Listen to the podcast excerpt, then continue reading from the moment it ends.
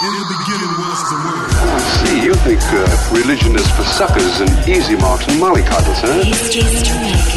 You think Jesus was some kind of a sissy, eh? Jesus had guts.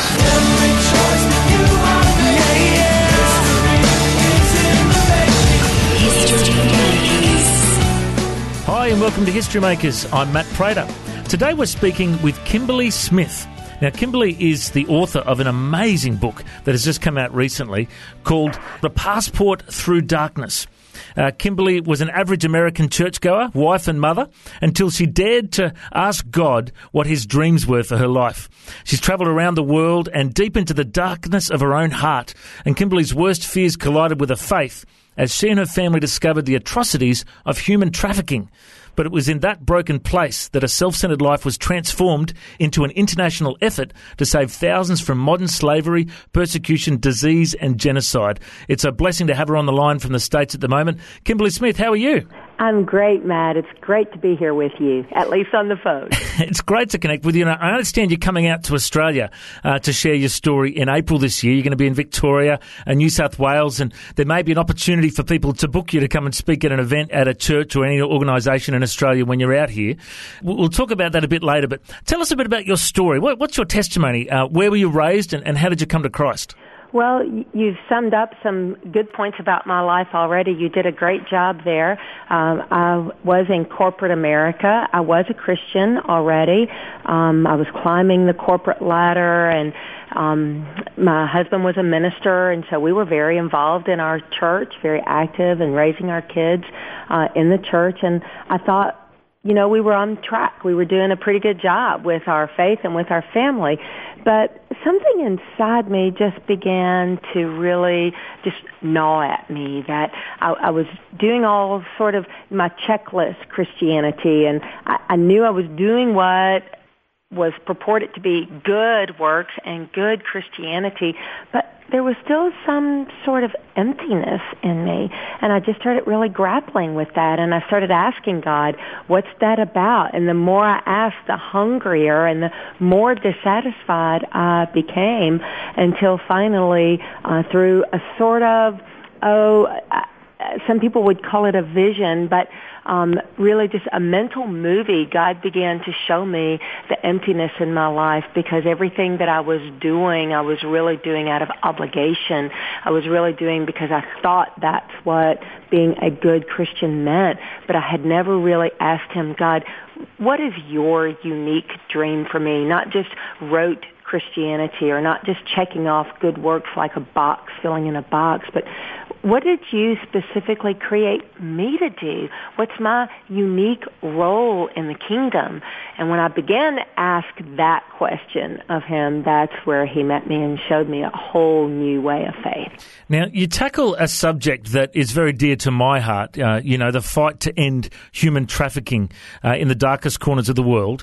And, uh, you know, in the last few years, I've been on trips to Cambodia and Thailand and worked with a group called Destiny Rescue who, who rescues children children uh, who have mm. been uh, trafficked into these horrible brothels and horrible lifestyle circumstances, and they're trying to give these kids hope. They're trying to give them a trade and you know some employment so they can you know, turn their scars into stars and do something with their life. Um, yeah. How did you first uh, discover how much injustice and and uh, and and how you could actually uh, do something about human trafficking? How did you stumble across that? Well, it really did start with that question. The beginning point was by asking God, "What is the unique dream for me? I'm tired of just living um, Christianity by what appears to be good. I'm hungry for more of you, God. What breaks your heart?" where where does my life need to meet with that? And it was through that that um, the Lord led my husband and me and our two children uh, to the Iberian Peninsula, and we were missionaries. But even then, we were we were involved in a student ministry. My husband and I were leading a, a university student ministry. We weren't involved in any sort of real injustice like this, but it was through that time in the Iberian Peninsula that our family started just a little street ministry on the side, and it was through that ministry that we stumbled upon a brothel full of 19 African immigrant children. And all of these children were being forced into child prostitution and pornography. And so the people running this brothel were really making money on the kids in multiple ways. Not only were they forcing them into sexual activity, but they were filming that so that they could sell it on the internet as well. And it was that, those children that just called our family into being very proactive in this. And so we did, and we did fight to get that brothel busted. But the problem is the government was very complicit in what was happening to those children and in fact profited by much of this activity.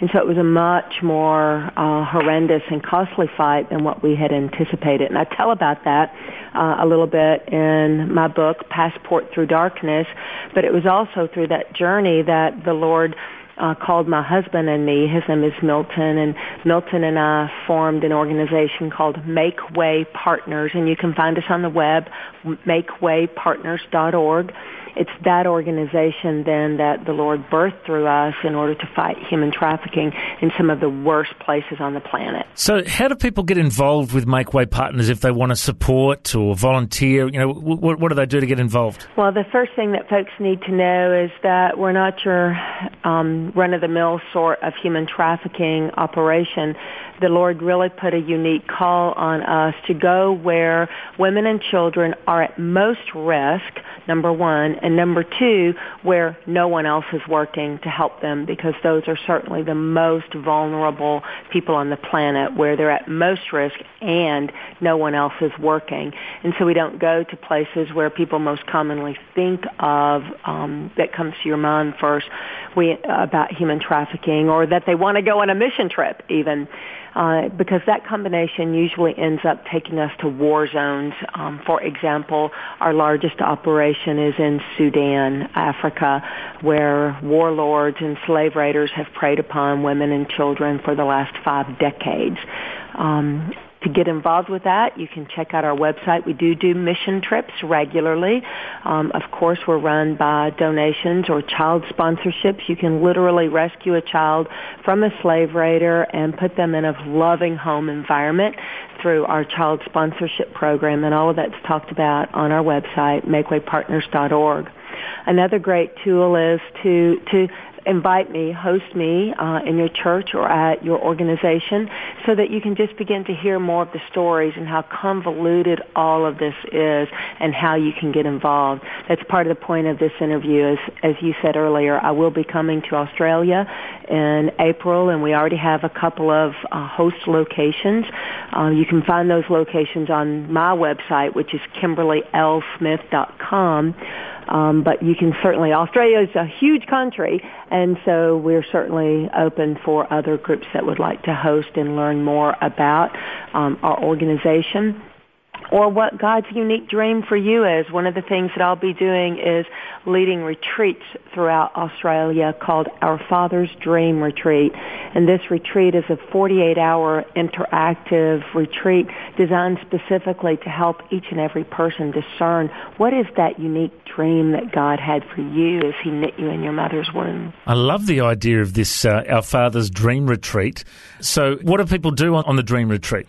Well, like I said, it's very interactive. It's not, I don't stand and lecture for 48 hours.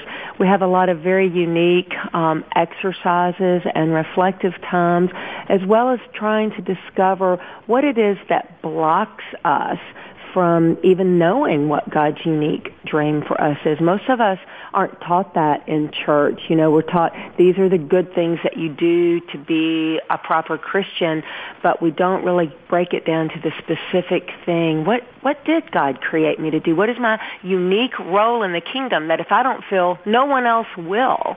And so the dream retreat is um, designed to help us find what it is that keep us blocked from even asking that question or hearing God speak to our lives about that and then moving closer towards that dream, discovering what that dream is. Well, we're talking with Kimberly L. Smith, author of the book Passport Through Darkness. And uh, just notice on the website, uh, you can actually download a free chapter of the book if people would like to get their hands on that and uh, hear, uh, you know, have a read through some of her story. And now, this organisation, Kimberly, uh, Make Way Partners, uh, I noticed on the website, there's a story about a young girl named Teresa. And now Yeah. we can talk about uh, sex slavery and sex trafficking and, and all this, uh, you know, on a large scale. But when you hear a story like Teresa's, it really breaks your heart uh, and Yeah. also gives you hope about how someone can actually be rescued. Do you just want to share with us briefly uh, Teresa's story? Yes.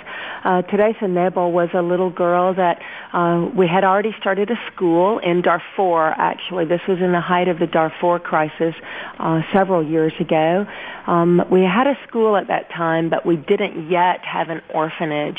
And Teresa was a little girl, about 10 years old, who, a little orphan who was coming to our school during the daytime, but because she was an orphan, she didn't have uh, a proper home or family uh, to live with.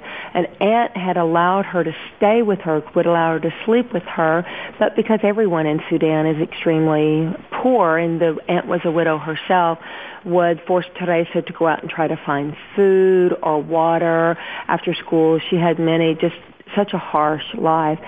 And one day when Teresa came home from school, the aunt told her that um, she, because she had five children herself and she couldn't keep feeding Teresa, she told Teresa that she had made arrangements for her with a Muslim man that would come through and buy young women and that although she was only 10, Teresa was going to go with this man because the aunt had arranged to sell her and she was going to become his bride, which basically meant sex slave and, and he would take her into North Sudan.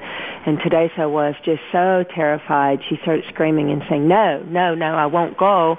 Teresa didn't know exactly what sex was, but she had seen her mother raped to death, and so she knew that this was not going to be a good life.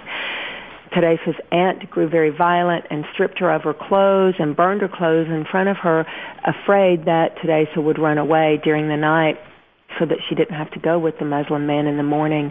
But Teresa Nabel was so um, scared, one, but also knew that she could find help and hope at our school and the leader of our school, James Luala Talk.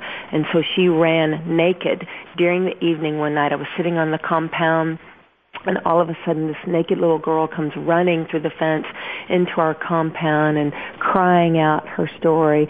And so although we didn't have an orphanage yet and a proper place to take her, I had a tent. I was just there sleeping in a tent at the time. We didn't have proper buildings yet, but we brought Teresa in and I put her into my tent. That was a number of years ago, but because of that and through the years eventually we did build an orphanage and now we have 600 beautiful children in that